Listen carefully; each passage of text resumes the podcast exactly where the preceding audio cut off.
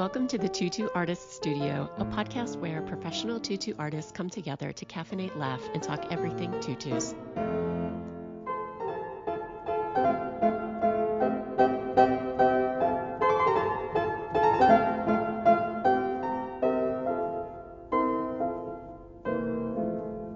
Welcome to the Tutu Artist Studios podcast. Uh, Casey and I are joined here today. We're so excited. We're joined here today with uh, Catherine Zehr.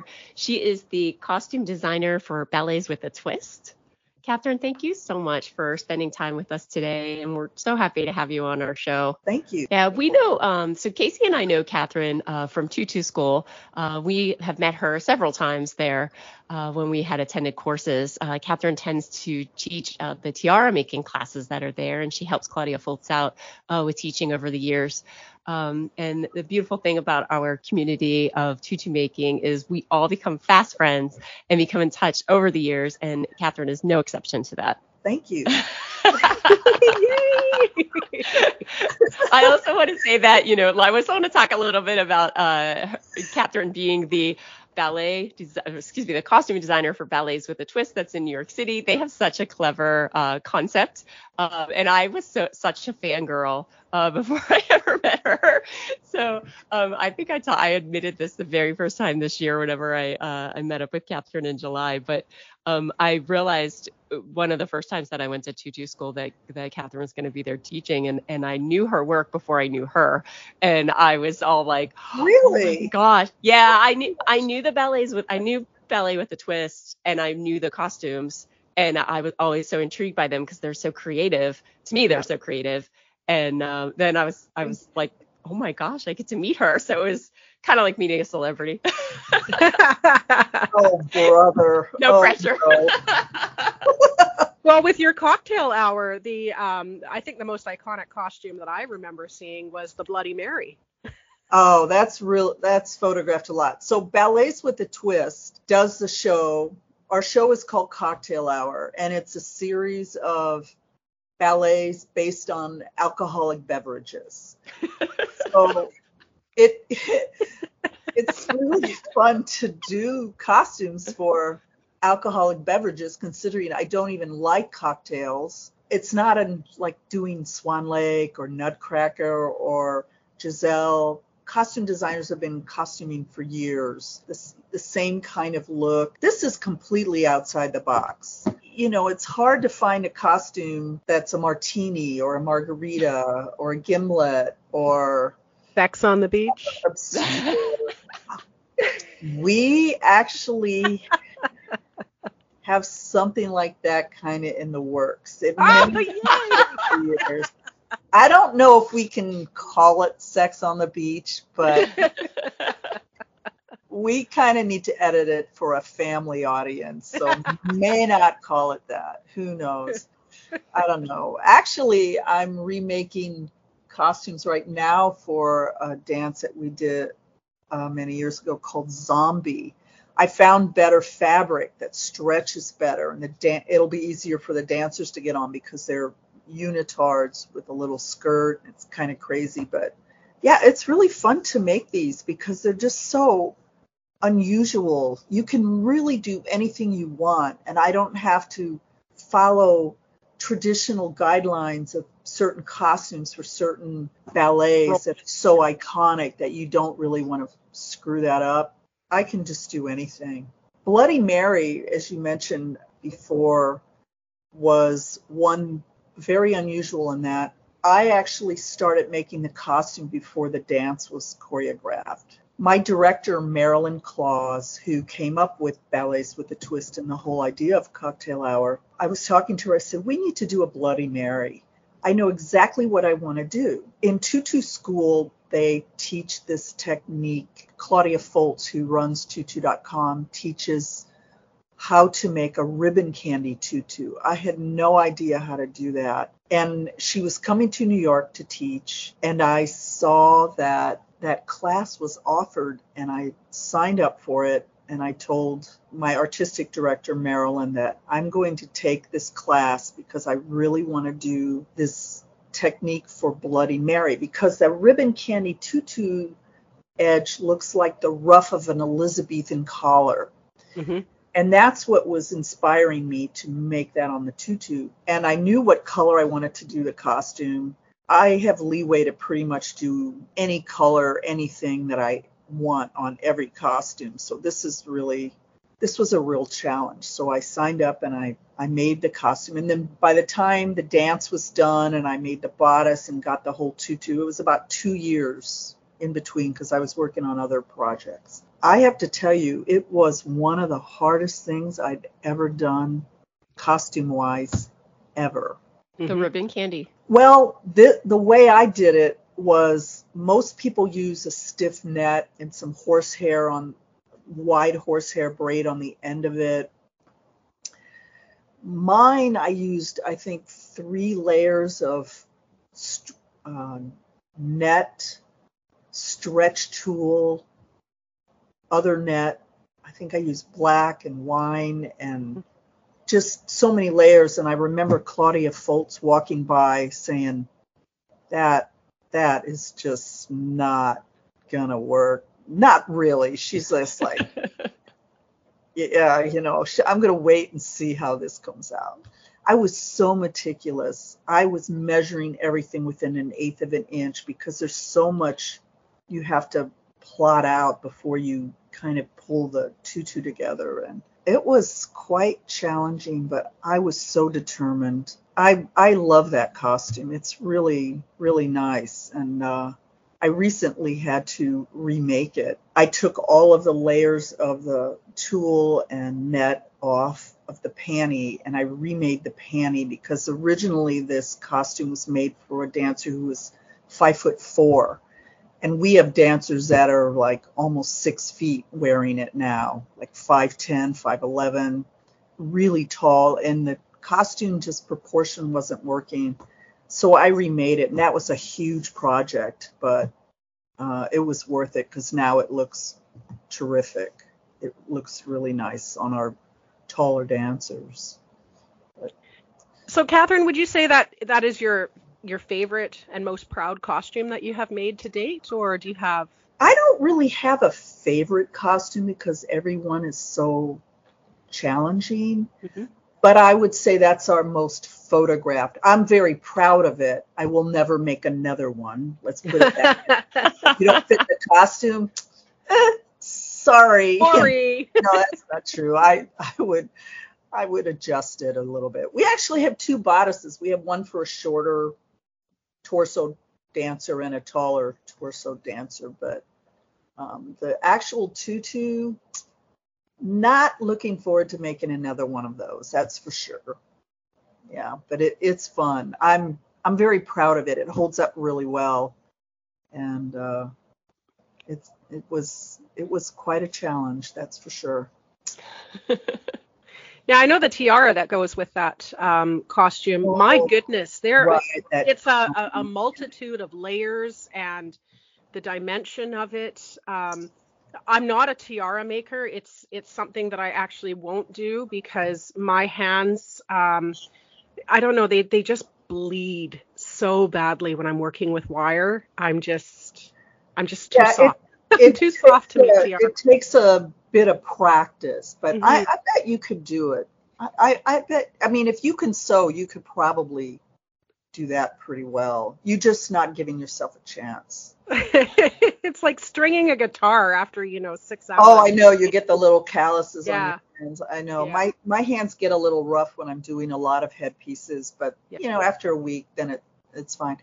That particular headpiece for Bloody Mary was made in five sections and I had to engineer the size of these large gold beads, pearls around the headpiece because I had to put support wires in between. So I had to figure out exactly how much space I had to put beads before I needed another little support wire and then another section. And I wired it. I think there's five sections that I wired that headpiece together. That, that was challenging. That was really fun. I I love the challenge of something like that, trying to figure that out. And there's a vintage antique brooch in the center of it. Yeah. The cross in the center that I put on. It's it's fun.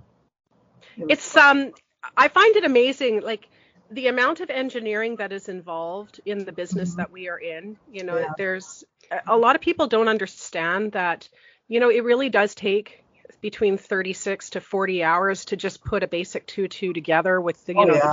the and a lot of people think oh we'll just pop it off overnight right yeah um, i mean maybe we can do a basic bodice overnight and stuff but um, like with your tiaras doing a five section tiara i can just uh, imagine right there like each session must have been you know a, a day's worth of work yeah. and then figuring out how to um, piece them all together like a Lego set. You know, it's just right. there's so much engineering that's in behind the scenes that um, like I'm trying to build a Pharaoh's daughter uh, tutu right now, and because I've never done this particular role before, I'm trying to mark down all of my minutes, and there's a lot involved in this. Yeah. I'm not giving myself enough credit for obviously, you know, the, the, the grand total of everything as a whole picture, but there's a lot of um, engineering and math involved in making costumes. Mm-hmm. I remember I was in a,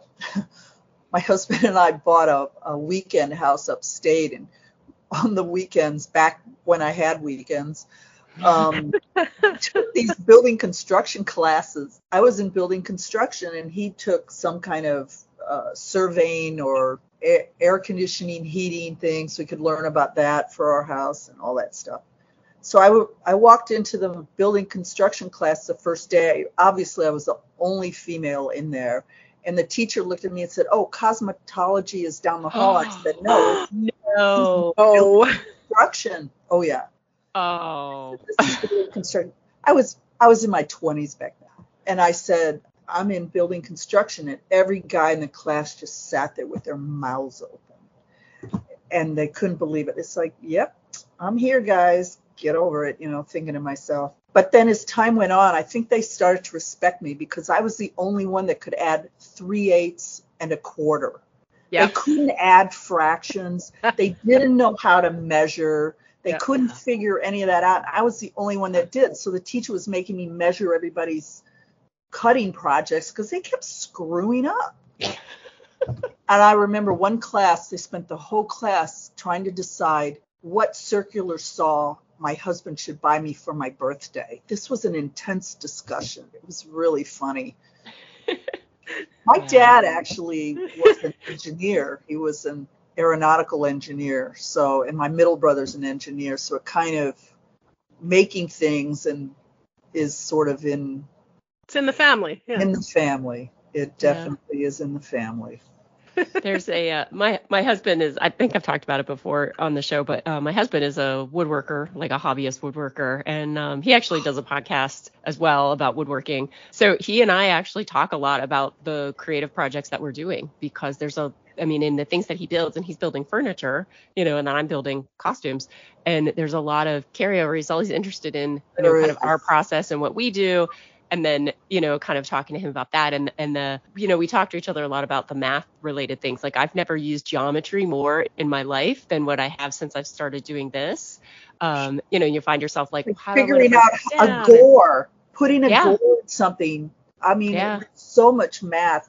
Yeah. And estimating you know amount of trim. How much trim do i need to order sure you know how much what's my what's my waist and my overlap you know to match to match pattern you know to match you know if it's a pattern of like you know whatever is it 45 inches wide? Is it 60 yeah. inches wide? Can you fit it on 45 how much more do you need for that? Yeah, how do i lay that out with the grain and and it kind of lay all those things and, and a lot of that is the same you know and it has a lot of similarities with that and how they you know if he needs a big piece of, you know, like a big board, uh, you know, is he purchasing it or is he sort of like creating it and then cutting, you know, cutting it down together and, and yeah, putting the yeah. clamps on, gluing it together, trying to make something the size he needs. Yeah. Yep. Yeah. There's more. I think I spend more time planning a costume than making it. I'll spend months sometimes on just figuring out what exactly do I need to do? Because I go to rehearsals all the time to see how the dancers are moving, and we're working on a new dance. And so I'll sit through a lot of rehearsals for that very reason, just the planning stage takes so much longer than the execution of a costume. I mm-hmm. find just uh, I guess I throw a lot of details in that the audience doesn't necessarily see, but if it wasn't there, they would notice that it was not as layered of detail. And the dancers sometimes will come up to me and say, Has this always been on the costume? From day one, you just never noticed it, but I notice it. Right. So that's good enough. so let's uh, roll over to one of our, our topics um, on our podcast, we always have a couple of questions. They're always, you know, our go-to questions. So, right now, what is under your needle, everybody? Oh, well, or are you are you signed to an NDA? Can you talk about? Oh it? no, I I can talk about it because okay. the I'm working on uh, re, I'm actually remaking these costumes for a dance that we do called Zombie. We have a Halloween show in Augusta, Georgia at the end of October. We've been down there before. I love that theater. There, it's so fun. Uh, it's the Imperial Theater in, in Augusta, Georgia, and we will be performing at the end of October. So we're going to do a Halloween show. And I found this fabric one day when I was fabric shopping in New York, and it was exactly what I needed because the old costumes were made with uh, two layers of mesh. One was a four way stretch, one was a two way stretch. The two way stretch had this silvery sheen of, over black, and I loved it. It has since kind of rubbed off over the years from all the washing and wear and tear, but I found a new fabric that has four way stretch and it has the exact finish with one layer. It'll be easier to alter. So I'm remaking those. So I just kind of got a pattern that works on almost every dancer perfectly. So I can just tweak a little bit here and there when I need to. So I'm going to be cutting that out this weekend to get those things sewn up before we leave on our upcoming show. Then I can get a jump start on our next show. So anyway, but it's zombie. I've never had a zombie cocktail, but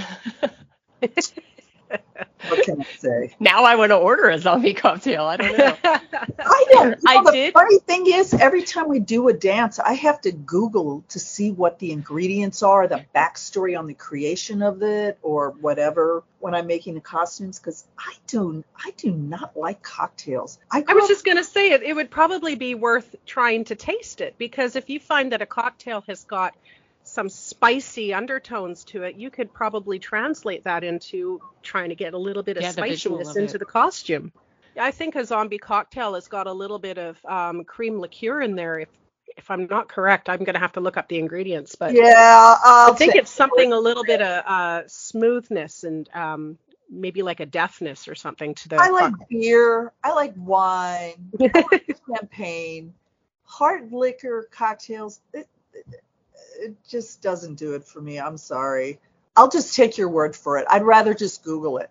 Okay, I just Googled the so I True. I'm sitting here. I first of all, I had to Google ballets with a twist whenever we started. Not because I don't know your work, but I had to remind myself of all of the costumes because costumes. then as soon as you started talking about uh, the uh, Bloody Mary costume, I was staring at it as you were talking about. I'm like, oh, that's what that is, right?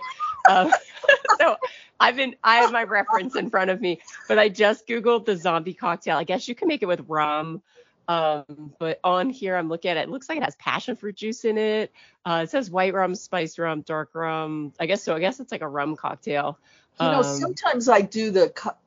I'll make the costumes that I'm inspired by the actual color of the cocktail. Mm-hmm. But zombie yeah. was kind of inspired more by, I guess, the general overall zombie the undead world, the undead world i guess. Yeah. i don't know. It, it looks like a very yummy drink to have in the summertime because there's a lot of fruit juices in there and three different types of rum which is really speaking my language. I think i'd rather just have a cold beer. Nice glass of wine. I'm good. I'm good. It's so funny. Oh boy. Tell me, tell me how it tasted what was in it you know it was pretty funny. Yeah. So we, we were talking about what's under your needle. Uh, Casey, Casey, I'm gonna let Casey go last because she has a really cool project that she's working oh, on. I hope she talks about it.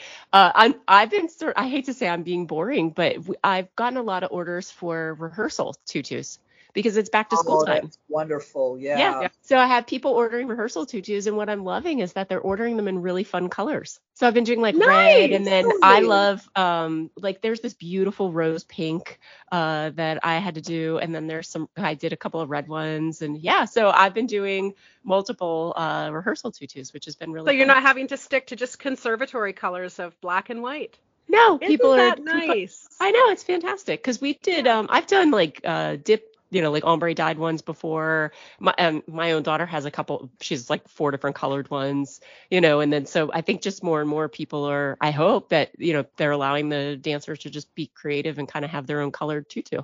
You know, it's just kind of fun. Wonderful. So yeah. fun. Yeah, awesome. really simple pull on, you know, nice vibrant fun colors and Dance, yeah. Being a dancer is hard. Having a fun tutu just makes the whole experience and a tedious rehearsal more enjoyable, I think. I agree. I agree. Yeah, it does. Brings a little bit of flavor and color to the dance class. Exactly. Yeah. Yeah. So Casey calls me yesterday, video calls me yesterday. She's like, "You got to look at this." So I'm I'm putting you on the spot, Casey. You got to talk about your project. Okay, so I I I have never done um, Pharaoh's Daughter, so I have just and I believe the the name of the the role is called Expixia, Asphyxia so I did a bit of research on the role and I thought, you know what? For heaven's sake, I have all the fabrics available on hand in my shop right now, so I'm going to make it. Uh, right now, it's not for a customer. This is just a personal project that when I'm finished, I'll photograph it and put it up on my website for sale. I'm I'm getting started on this and I've made the tutu base. It's a 12 layer um, classical tutu and it's got sparkle nets, it's got beautiful tones in it, and I've got the bodice all made up. And when I was working on the tutu plate, I was trying to research different options of how to put the plate together. And some of the videos that I've seen of people who have homemade their own Pharaoh's daughter tutu, they did a little bit of spray painting on their top plate fabric. And I thought, you know what? For heaven's sake, I'm going to give this a try. So yesterday, I cut out two tutu plate bases just in case I screwed one up. I always have a backup. and uh, I spent a little time working on, you know, doing the positive and the negative for my template that I'm trying to block out when I'm spraying. And it actually turns out really pretty. I'm going to turn my camera around so you guys can see it up on the table. there it oh, is. that's what that. Oh my gosh, that yeah. stunning. So that first yeah. stunning. Yeah. She messaged me. She's like, you have to see this. Pretty it was happy. so cool. pretty happy. Oh, so I've also been working with um, stretch lycra, but it is the the glitter lycra. So I've been working on cutting out all these little individual shapes so that I could apply them onto the bodice Oh and my god. Yeah, yeah. They're so like little teardrop shapes, right, Casey? Teardrops, yeah, little yeah, teardrops. Little teardrops. So and, where do you get your fabrics? Um, a lot of my fabrics. Okay, so I got to be honest. Every single piece of fabric in this shop is from New York City. Okay. I do not have a fabric shop in town that is a um, reliable source. I could I can find bits and pieces, odds and sods that are mm-hmm. really good quality, but yeah. it's not going to be consistent. And I need something that is going to be able to be my distributor on a regular basis that I know that every time I purchase the same thing from one time to the next, it's going to be the same quality. Yeah. So I do buy from um, quite a few shops out of New York City. I also have a shop in Canada. It's actually in Quebec City and they are my supplier for tutu net and tulle. Hmm. So I'm keeping that at least in Canada. I have a handy dandy little thrift st- store in town. she has a magical. magical. thrift store. It's magic. She yeah. goes there and then it's like she waves a magic wand and the most perfect things show up. right? I yeah. envision, you know, I go there, I drive to the thrift store and I'm I'm just positive affirmations, Casey. You will find some fabric at the thrift store today. And the last time I went to the thrift store, the morning of, my steam cleaner died on me. my my steamer, not my cleaner, my steamer died on me, and I'm like, oh, like an upright sake, steamer, you know. I have to go to the thrift store and see if I can find one. So the whole time I'm driving there, I'm like, there's gonna be one there. There's got to be one there. I mean, this is the magical thrift store. Wouldn't you believe it? There was a steamer there, sitting in the aisle. Get that word out. that word is staying because I cannot believe it. I walked into the store and my eyes just went directly over to the oh, appliances section, and I'm thinking, are you kidding me? There's a steamer right there. And I found myself a steamer. So, and it's a Rowenta of all things. Oh, and I oh, got it for like wow. $25. oh my gosh. Yeah, and it, it was meant to be. There you go. it was yeah. meant to be. Yeah. So the next she, thing I'm envisioning in my head at the thrift store is a gravity feed iron. that might be a little challenging. yes, it will yeah. be. yeah. She, but Kate, uh, Casey telling us this story about the thrift store, and I, you know, I heard these stories, you know, maybe a year or so ago, and she actually inspired myself to start going to the thrift store regularly. And now my 12 year old daughter Ryder loves going with me right? She's like, "Oh, we're going there," because she got like a uh, like a Vera Bradley lunchbox that still had the tags on it for like three dollars, and she was loving it. And then she found like really cute shorts for a couple bucks, so she thinks it's the best thing. So she'll go there now and like thrift shop with me, and I go looking for fabrics and things. We found these awesome down pillows recently for my other daughter's apartment. Yeah, it's tons of fun. I just like the idea of recycling and regenerative clothing. Yeah. You know, it, yeah, and it it it does have a place in ballet. It really yeah. is. Well, speaking of that, I recently in New York there's this place called Fab Scrap. I don't know if you've ever heard of Fab Scrap. They get fabrics from designers and other places that would probably end up going to a landfill and they have a huge warehouse in Brooklyn where you can go and volunteer and then you get super discounted fabrics like you volunteer to sort things I think but they just had a pop-up shop a couple blocks from my apartment for a few days and I went down there and and I picked up a few things. But it's like they're trying to keep all this uh, material out of landfills. So you can yeah. go and buy trims and elastic and buttons and zippers and stuff that manufacturers have left over from their season or whatever and they sell it. They have a store in Philadelphia they have really? a store, a huge warehouse in Brooklyn, and they mm-hmm. have these little pop-up shops. It's called Fab Scrap, C R A P. Yeah, it, it's really um, interesting. I mean, I I need to take a truck when I go there to visit, I'm sure. But they sell leather. They even have an online. They have a few things online, but uh, if you're lucky, you can find some interesting things. Now, most uh, the pop-up shop when I went down there, I picked up a few items, but they had a lot of wool, which obviously, if you use wool in a costume, your dancer will never speak to you again. but other than that, yeah, it's not usually what we do. The whole idea of recycling, I, I think, is really a, a great, uh, just a great improvement over how things were a decade ago. You know. Yeah. Yeah, I, uh, I, I reached have, out to. Oh, go ahead, Case. I'm sorry. Well, I was just going to say, I think we have something similar in the Vancouver area. Um, oh. I found them on social media a few years ago, and you can actually mail to them any of your uh, leftover fabrics. It doesn't matter what mm-hmm. size they are or if they're even cut, you know. Mm-hmm. Um, and it's called Fab Cycle Vancouver, and mm-hmm. it's a similar um, business where they want to keep everything that is textile related out of the landfills and right, exactly. being able to um, post them on social media. Uh, they they do live video of when they're unboxing, and you know sometimes I watch some of their live videos, and I'm interested in some of their fabrics and stuff. But it's amazing some of the things that people are willing to donate, you know, just to keeping all these things out of the landfill. Mm-hmm. So I'm I'm very slowly trying to put a box together for them, but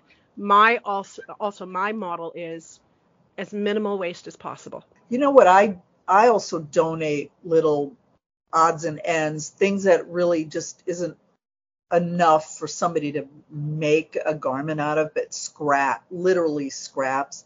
I donate it to our uh, local preschool because little kids love to do glittery fabrics on arts and crafts. You know, yeah. it just they take a piece of fabric, they glue it on a piece of paper. Look, mom, I made some artwork. Yeah, great, beautiful. you know, it's really cute. But that just for their arts and crafts, I'll donate weird little things that I have floating around here over the years. Yeah, I reached out to um, our local, my local library. I live in a community where there's a lot of um, uh, quilting, right? So with, with oh, yeah. that's extremely popular where I live as, as an art form. And so um, I reached out to our local library to talk about putting together a fabric swap, so that the idea is that people like me, because I have tons of fabric that's great for quilting, um, but it's not really what I use it anymore. Um, that I just I kind of want to get rid of, but I don't want to throw it away. I don't know what to do with it. Um, and so I thought, well, let me try this as one of the avenues. So bring it there and allow, you know, people can come and tr- you can trade if you want to trade. Um, the way that we're setting it up is like if kids, um, part of our 4-H program, if they want to um, come up and, and pick things up for 4-H projects or kids that are learning to sew. Um, my daughter has a couple of friends that are that are learning to sew, and so they're always talking to me because they know I sew. So we kind of like, you know, kind of share a little bit. But I think with YouTube, offering up so much direction, you know, and, and ideas for projects and things like that I've seen like more kids kind of expressing that they're interested in this. And so I thought, you know what, you're learning to sew. Here, have some, you know, why don't you come up and pick up some scraps? So we set up a Saturday um, in early October to get together. So I'm gonna, I can't wait to to do it and then kind of hope it's successful and take some photos of it and and maybe let's try to get that as an encouraging uh, something for people to pass forward. Yeah, Casey and I were talking about doing a um, stat smash the stash uh, challenge, right, for costumes. Like, yeah. you know, try to try to build costumes just using stuff you have in your stash. Um, yeah. You know, you I guess I'm already starting on that with my yeah. Pharaoh's daughter. Didn't you guys do that during the pandemic? I did that. We had we had um I mean, living in New York City, it it hit here pretty bad. Yeah. Mm-hmm. So, I mean, I would walk down the street to my studio with a mask on. I would be the only one on the sidewalk for four blocks. I didn't see another soul out there. I come in here, but we were lucky that we were able to have a few dancers that um, we could use in doing some solos and duets because they were isolated somewhat. They either lived by themselves or their partner was also in the company and they we were able to put together a series of dances. Well, I really didn't go fabric shopping. I did dumpster dive in my own studio to get all the supplies and you know, I think I ordered one thing from tutu.com and that was that was it. I had I made costumes for four major dances in our show just dumpster diving. You accumulate so much stuff. You buy fabric and you think, yeah, this will work, but then you figure out, nah, it doesn't really work. If you're trying so hard to make a fabric work in something, it's best not to use it. It should just come flow more naturally. So I would put it aside and you end up using it down the road anyway. And if yeah, you don't, yeah you know, donate it to someone else who can. Yeah, I agree. I agree. Absolutely. Yeah. I just think it's a it's a responsibility. You know, now we're in the day and age where there's just so much uh, focus on, you know, our waste and mm-hmm. trying to minimize how much of a footprint that we're making on the planet here. I think this is it's a perfect step forward for people in our industry where there is such a huge amount of waste that uh, everybody's got to start small, and every single time you make a small baby step forward, it, it makes an impact. Yeah, it does. It definitely does. Yeah, so Catherine, I was just kind of wondering. Uh, so you're from the Midwest, right? And then you moved out to New York mm-hmm. City. What what was your introduction to sewing, and what kind of brought you to New York City? Was it for school or job? Well, Uh, my introduction to sewing was my grandmother, my mom's mom, was a really incredible sewer. And I remember sewing on my mom's machine probably when I was about seven, eight years old. I started sewing on her old Singer machine. It had a wooden case. It was really, it was really nice. It only went front, forward, and backwards. There was no zigzag back in those days on her machine. And my, I used to make, you know, close to my Barbie doll. Did you yes. see the Barbie movie? I yep. love the Barbie movie. those, dresses, like the iconic ones that. Yes. I had so many of those. Yeah. I had an original Barbie doll. So, but just making wasn't that I played with the doll so much. I liked just making things for the doll, you know, like making garments, making stuff. When I went to college, I, I wanted to go to art school because I like to paint as well. And my parents said, no, you know, you're not going to art school, just get a liberal arts education. And so I majored in art history because I love museums. My mother was an art major and in college. So after I finished that, I enrolled at Washington University in St. Louis and took fashion design courses because while I was in college, I got a job at a big fabric store in St. Louis, Jackman's Fabrics. Um, it was a real high-end fabric store. It was great. They were like the first ones to have ultra suede, which was so unusual back in the 70s to have ultra suede like during the era of Halston. It was fun. I loved working in a fabric store. So I took fashion design courses at Washington University, and one of my professors there said, You need to move to New York. Sure, okay. so I researched schools in New York um, Parsons, Pratt, and FIT, the Fashion Institute of Technology. And I chose FIT. So I remember flying up there one day with my portfolio early in the morning went to FIT, went through this big long interview with my portfolio in this big auditorium. And it was really so scary to do that. And then later that evening, I hopped back on a plane and flew back to New back to St. Louis. And a few months later, I got a notice that said, You're accepted. So I'm like, wow. Great moved to New York. So this was applying for their fashion design program. And they had a special program back there that if you you had a college degree or close to it, they were accepting you in this special program. It was kind of an accelerated thing. So so I um, flew to New York and uh, went to FIT and I graduated with a degree in fashion design and I worked in the garment industry for 10 years, which was a huge learning experience. Um, just, I acquired so much knowledge, um, pattern making and draping, how fabrics go together, what works with what. I just, uh, it, it was, it was quite a decade of just absorbing what New York City had to offer and just how much was going on here. It was such a vibrant time back then. I worked for a lot of big names, but I think my favorite job was with a company called Liz Claiborne. Liz Claiborne was big back in the 80s. Yeah. Oh yeah, I remember. That yeah. Was... Well, I remember going there for my interview with her for a job. She hired she hired me and which was great working with her was the best experience that I had in all of the garment industry because of the way she treated her workers. I learned a lot. She really rewarded the people who worked hard. Like you had a lot of bonuses and benefits and things. That keeps good workers in your company when they feel like they are respected for their ability and I really learned a lot there. I mean, it, it was a, a great thing. But then she and her husband decided to retire from the company. So I ended up leaving there the same week that she and her husband retired from. So then I ended up having my daughter. I enrolled my daughter in ballet class. I remember the Marilyn was Marilyn, my current artistic director, had this ballet school and she asked me, "Oh, can you help us out with some costumes?" I was like, you know, that's how all of us moms get suckered in. How we 100%. That is why I'm laughing right now. 95% of the people doing costumes were moms with one of their kids in ballet and, you know, whatever. But yep.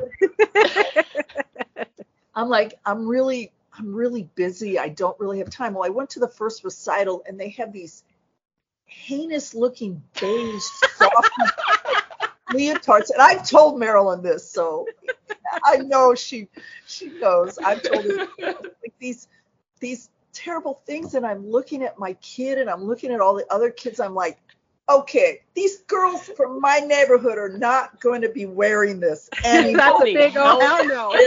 Draw the line.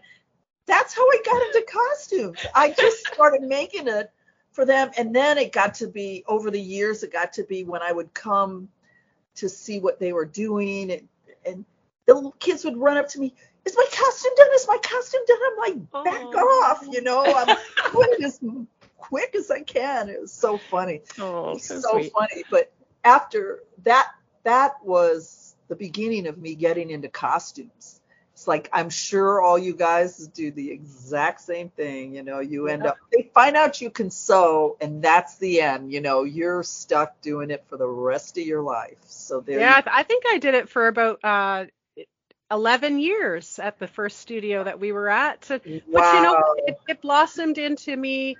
The final few years, I was no longer uh, a volunteer. they finally started right. paying me for my jobs right. that I was doing. Yeah. Well, now I get paid too. Yeah, for the first yeah. decade or so, I, I I did it like a volunteer. You know, I would go buy fabric, and I just I liked doing it. It was really fun, and it was also a learning curve. Yeah. That's yes. that's really interesting. Transitioning from garment industry to costume design, you'd think, oh, there's no difference. What's the difference? It's it's a huge difference. Yes. The, I remember um, finding out about tutu.com on the internet back then. And I had never made a tutu before. So I enrolled in the first, very first class they had up in uh, the New York City area. It was actually in New Jersey, over near the Newark airport, in a hotel. And sew I would get up like at the crack of dawn, drive through the Holland Tunnel over to the airport, go to the hotel, park, so all day, drive home that night. It's like no sleep. Get up the next day and did that for a week. And I learned how to make a tutu. I made my very first tutu and I learned how to wire tiara and I was hooked. I was yeah. hooked. But one of the things that we did on that tour is we took a we took a tour the New York City Ballet costume shop. And okay. Holly Hynes was the head of the costume shop at that time. And I remember thinking, oh man, this is really a cool place to work. And she said, she made some comment about people in fashion think they can do costumes, but they're not the same thing. And I'm sitting there smug me saying, oh yeah, sure.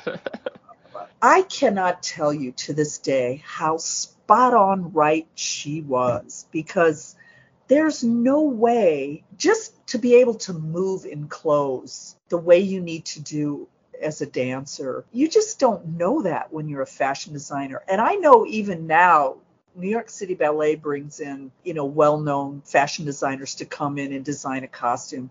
Well, I know the shop remakes the designs to make them wearable. And even then, sometimes they're just they weigh a ton. They're just you still can't move. The fabrics they want to use are hard.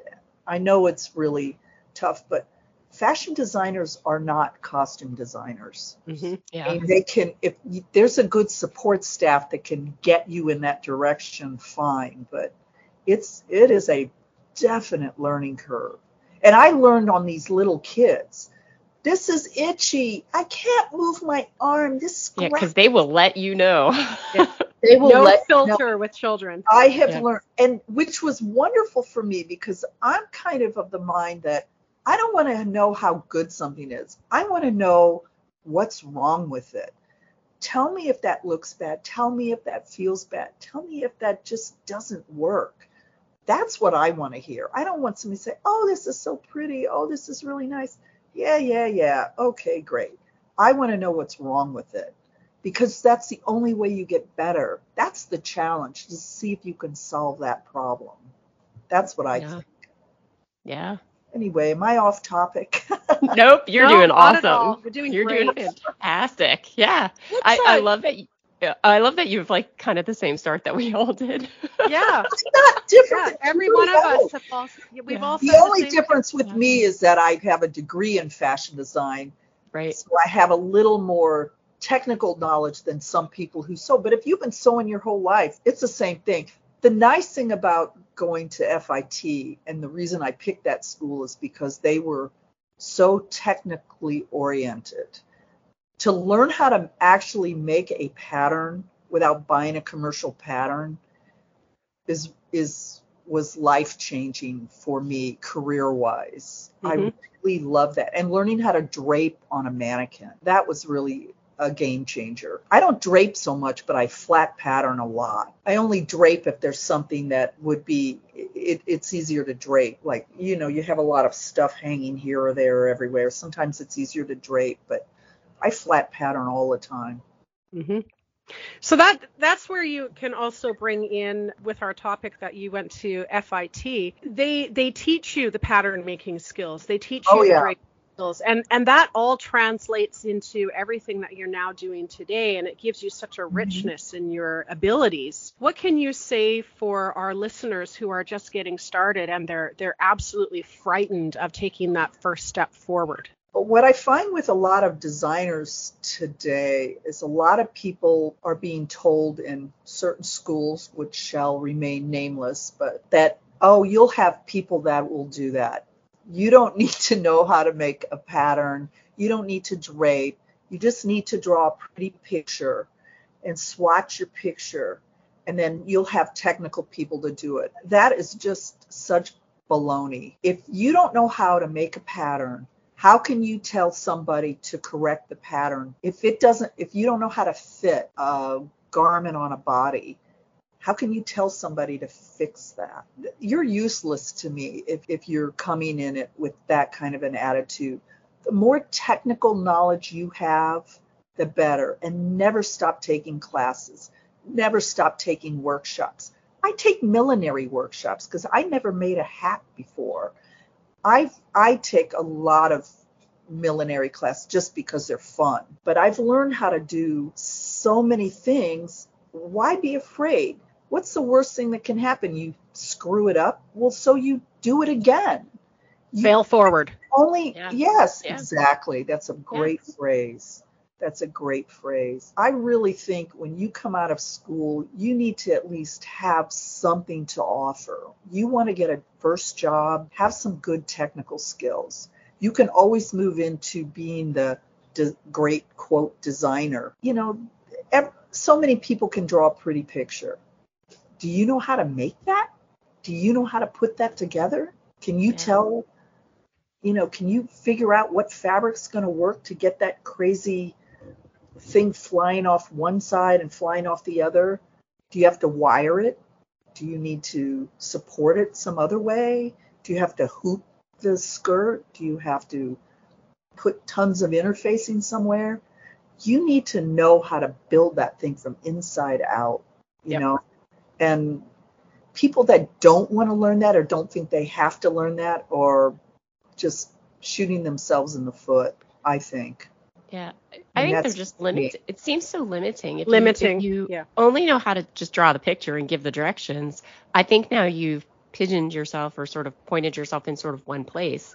It, when you know all the other things, how to flat Yeah. pattern, how to design it, how to draw, you know, draw the pattern, fit the pattern, you know, do all the things, construct it, mm-hmm. troubleshoot it. Now you've given yourself this wide breadth of potential opportunities for yourself, right? And and other places that you can work, you know, and start to learn. Um, it, yeah, it just seems silly that you would have do one thing, you know, when you could learn to do all the things, right? And then, as you said, you know, kind of through time, you know, build yourself to that place. Michelle, you are spot on. You're absolutely right. I mean, I think one of the things working in the garment industry, I was never one of those people who wanted to be the next great designer. I love design, but I think what it really boiled down to is I just like making things. I like the challenge of trying to figure out how to make something. And I like, I've always loved sewing. I like that part. And I think costuming has given me the opportunity to really do that more. When you're in the garment industry, you know, you're dealing with stores. Is that going to sell? You know, do you have how many tops for bottoms? You know, how many dresses, how many jackets, how many this and that. With costumes, it's a real different mindset, I think, and and um, the the crazier the thing is, the more I like to try to make it. You know, the headpieces. I only suffer through the costume to make the headpiece. I always say because I like trying to make the headpiece. It's like the it's like the cherry on top of the sundae making the headpiece. But yeah. Well, I think the fact that um, you have all this experience and all this knowledge from the grassroots, um, building your way through to where you are today. I always call it a holistic pathway. That's it's just the way that I talk. But um, it, I think for our listeners is that um, you you can't cheat through the process. And I think if you if you start whittling away certain parts of that process, you're you are shooting yourself in the foot. Um, if you're wanting to get into, you know, whether costuming or making garments or, you know, starting school and starting in fashion design, you have to really embrace taking all of the different courses and trying your best in all of the different courses. And if there's something that you know you're just lacking in, you need to be able to be brave enough to ask for help from the people who know mm-hmm. and to just diversify yourself as well because you know you can't just walk into a New York City costume shop but not know how to pattern a pair of pants. Right? Right. That is right. That is right. And there's so many great costume shops here in New York. You know, if you want to be a costume designer, getting a job in one of those, just seeing what other people are doing, exposing yourself to that and and you'd be surprised how generous people are with their time and their information that they're willing to share with you. If you make an effort to want to learn instead of sitting back saying, "Oh, I'm I'm a great designer, I'm a great illustrator, I'm just too cool for my own good." You know, that's that doesn't get very far, I don't think. This is kind of off topic, but a number of years ago, um, FIT invited us to participate in one of their series called Designing for Dance. And I think they had the Martha Graham Company there and a few others. And they had these big talks about what it is designing for dance. And they had a big um, show in their museum and everything. But Ballets with a Twist was invited to participate in that uh, talk. And so I was invited to the same theater and it was sold out. It was packed. I had friends that came that I didn't even know were there. and we had excerpts from our dancers would show the costumes and I would talk a little bit about them. But it was the same auditorium where I had originally flown up and had my first interview with the school and with my little portfolio. And I remember sitting in there looking around thinking, I feel like I've actually made it. Yeah, like a full you know, circle moment. It was a full circle moment and it was really cool. And then the next day I was washing costumes out and, you know, my rubber gloves and my dish detergent. Back to sewing. So the glamour part lasts about five minutes out of a whole year. So when you went back for designing for dance, was that also uh, you said you had an exhibit at FIT? I remember you well, talking about this at Tutu School. Is my, this part yeah, of that? My costumes were not in their exhibit. It was something a little separate. My dancers were in my costumes during that lecture, that talk. Okay. In the auditorium. Okay, yeah. Yeah, that's They so would wonderful. do like a, a very short excerpt of a dance and then we would talk about the costume and and uh, how I made it and what was my inspiration and you know and at the end of the whole thing there was a question of what do you recommend students to do and I'm like get your technical skills as much as you can. I can't even emphasize that enough. So tell us a little bit about Ballets with a Twist. It is a touring company. Occasionally we perform in the New York City area, but it is definitely a touring company. We do a lot in the Midwest, out west. We've been coast to coast. This year we're in Little Rock, Arkansas, Augusta, Georgia. Um, we're going to Pennsylvania. And um, next year, I think we're doing the Carolinas. We have a long repertoire of various cocktail dances. And depending on where in the country we're going, what time of year it is, and the size of their stage, we cater the dance to fit the parameters that we're given. We just pick and choose, like from actual menu of dances. We pick and choose what fits and we put it together, and that's our show. So every time we perform, the show is different. It's never the same exact show. And we reuse the costumes over and over again. You don't just do it and then get rid of them and do something else. No, we plug it back into the menu somewhere down the road. But we have enough, we have, I think, closing in on 40 dances where we pick and choose. And um, yeah, it's great. And then I, I put together my costume book for each venue. I just pull out what we need. I have a list of every single thing for every single dance, figure out who's wearing what costume, plug that into the book, and I have that backstage, and everybody knows where everything is and where to put it. And I set up backstage and I break it down backstage, and it's it's a lot of work. Yeah. Well, Catherine, thank you so much for all of your time today. I loved hearing all, like about your journey. I love when we all are able to sort of like realize we started in the same place. Everybody. You know? Yeah, but don't you ever ask people in tutu school like how'd you get started? Everybody's doing it for their kid. It's the same. Yeah. It's all it's nearly the same couple of stories that you hear over oh, and over. Always.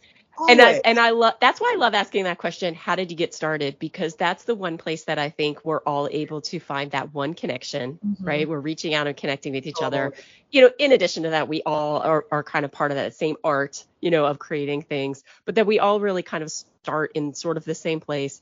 And then I love how all of our pathways are you know these meandering sort of pathways. And i think that one of the reasons i really wanted to have you on is because you know you do uh, the work for ballets with a twist but i knowing things about you from the from the past like how is your pathway you know different from some of the other people that we spoke to? And i just think you can offer a lot of great you have offered a lot of great advice and and uh, some inspiration for and guidance really whether you're aware of it or not for people that are considering how to go through this you know how to continue and and, and go with this career making costumes is just so much fun.